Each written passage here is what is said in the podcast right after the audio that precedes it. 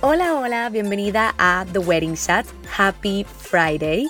Mi nombre es Sofía Cristina y estaré compartiendo contigo todos los viernes durante la planificación de tu boda. Te daré tips, tricks y pasos sencillos para que este proceso sea uno fácil y divertido. Sí, coordinar tu boda no tiene que ser tan difícil y stressful. The Wedding Chat se convertirá en tu guía para que junto con tu coordinadora de bodas tomen las mejores decisiones sobre tu gran día.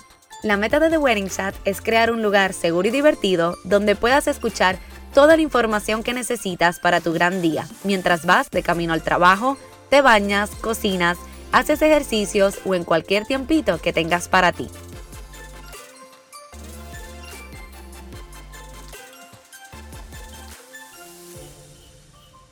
Hola, hola, bienvenida a The Wedding Chat, episodio número 25. Feliz viernes, gracias por acompañarme y escucharme desde donde sea que estés.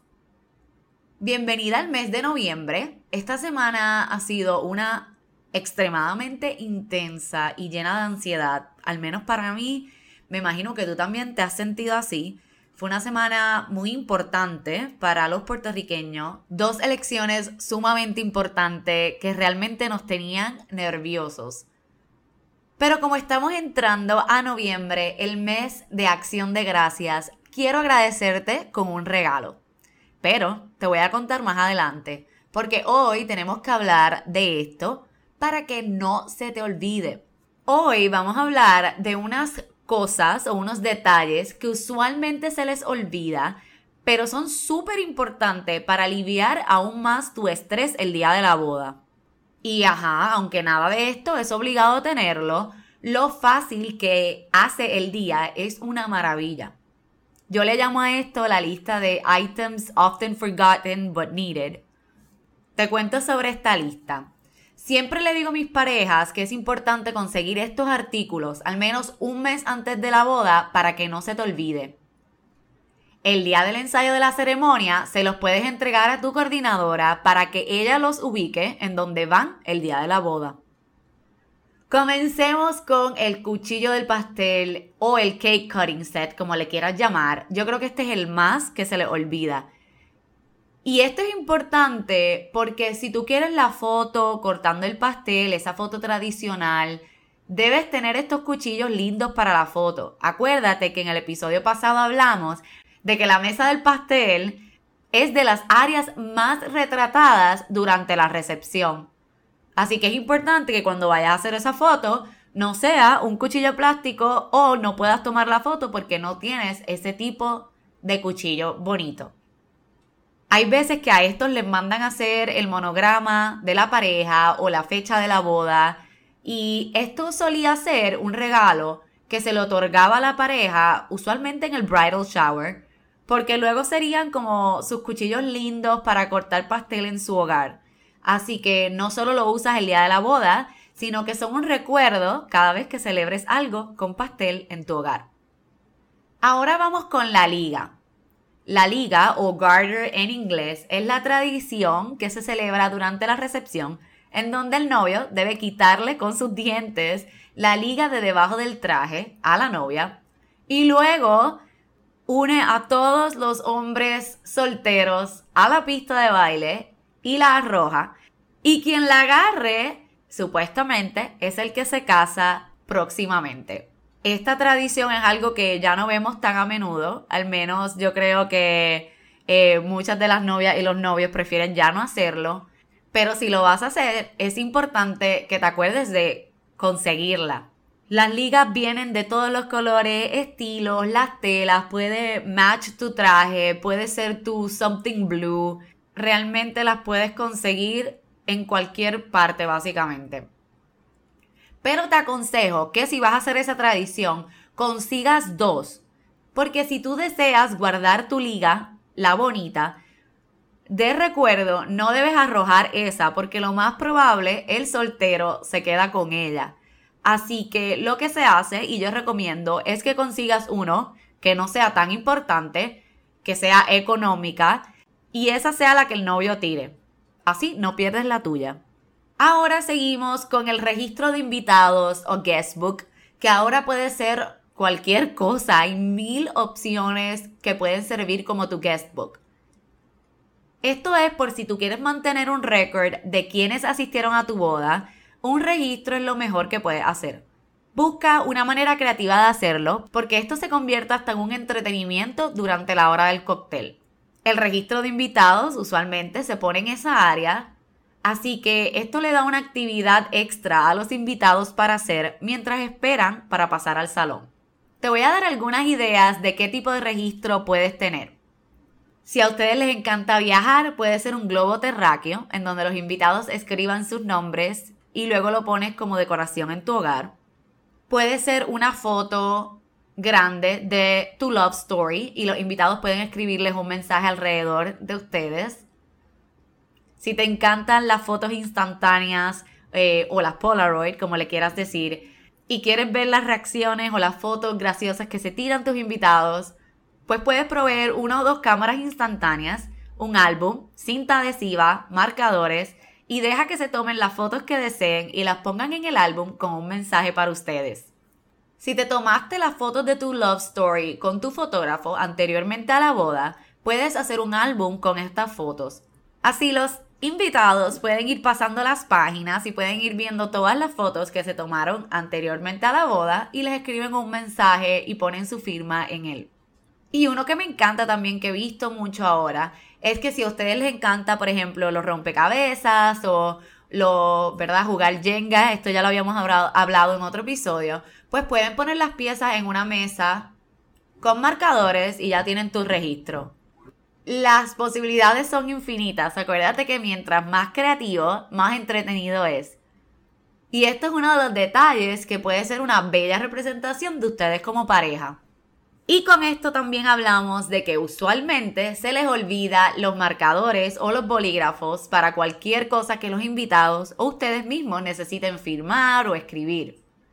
A veces tenemos que salir corriendo a comprar marcadores para que los invitados puedan escribir en el registro.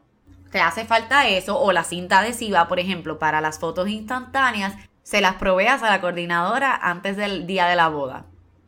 Y este sí que es bien importante para mí, la caja de regalos o la caja de tarjetas de regalo. Para mí esta es la más importante en la lista, porque si tú le pediste a tus invitados que su regalo fuese en dinero, ¿verdad? Cash, lo más seguro traen tarjetas con el dinero adentro para entregártela. Si consigues una caja o una canasta, preferiblemente que tenga tapa o que sea hasta difícil de abrir, los invitados pueden poner sus tarjetas en eso tan pronto la vean y no tienen que estar cargándolas toda la fiesta. Porque si no, los invitados van a estar buscando el momento perfecto, ¿verdad?, para interrumpirlos y entregárselas en persona. Y así esto ayuda a que no tengas tarjetas dando vueltas en tu mesa, en tu sweetheart table, que ninguna se pierda o que algún invitado se le olvide entregártela y se vaya y no la tengas. La canasta para Flower Girl. Si tu Flower Girl cargará, ya sea simbólicamente o de verdad, los pétalos, ¿verdad?, para arrojarlos en el pasillo de la ceremonia, debes conseguirle su canasta o preguntar a tu florista si te puede conseguir la bolsita de los pétalos con la canasta. Y está cualquier letrero que haga falta para que los invitados sepan qué deben hacer o qué encontrarán ahí. A esto me refiero a que si tú en tu barra designaste un signature drink, ¿verdad?, para cada uno, para el bride y el groom, debes crear algún letrero para dejarles saber a los invitados que pueden pedirlo y qué incluye y cuáles son esos signature drinks. También puede ser un letrero para dejarles saber por dónde se llega al área de la ceremonia, ¿verdad?, el welcome sign. Y otro letrero puede ser para el registro de los invitados. Si hay algún tipo de instrucciones, como para las cámaras instantáneas, debes ponerle cómo funciona, algo fácil, ¿verdad? Como click, shake it, paste it, write it, algo así, ¿verdad? Porque ellos deben saber cómo funciona y cuáles son los pasos a seguir para que lo hagan bien. Cuando incluyes estos letreros, haces que los invitados lo hagan, ¿verdad? Porque así ellos entienden qué es lo que deben hacer y lo hacen. versus a veces cuando no tienen esos letreros, los invitados no se atreven a dañarlo, así que prefieren no hacerlo. Si ven un letrero con las instrucciones, ellos lo entienden rápido y lo hacen. Tampoco se te pueden olvidar los regalos o favors para los invitados. De esto vamos a hablar más adelante, pero si esto es algo que quieres hacer, debes tenerlo listo ya para ese momento.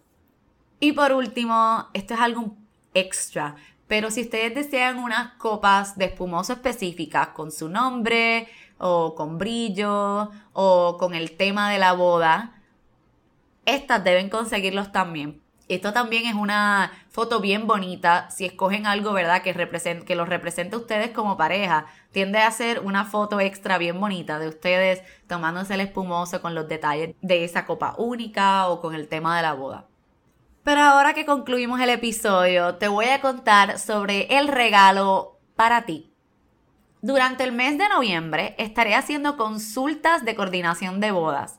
Esto quiere decir que si tienes dudas, preguntas, no sabes cómo escoger algún suplidor o no sabes por dónde empezar la planificación de tu boda, puedes tener una consulta de 1 hora conmigo. En esta consulta te daré mis recomendaciones a tus preocupaciones y mis trucos para que esos tasks o la lista de to-do que quieres completar próximamente la finalices fácilmente.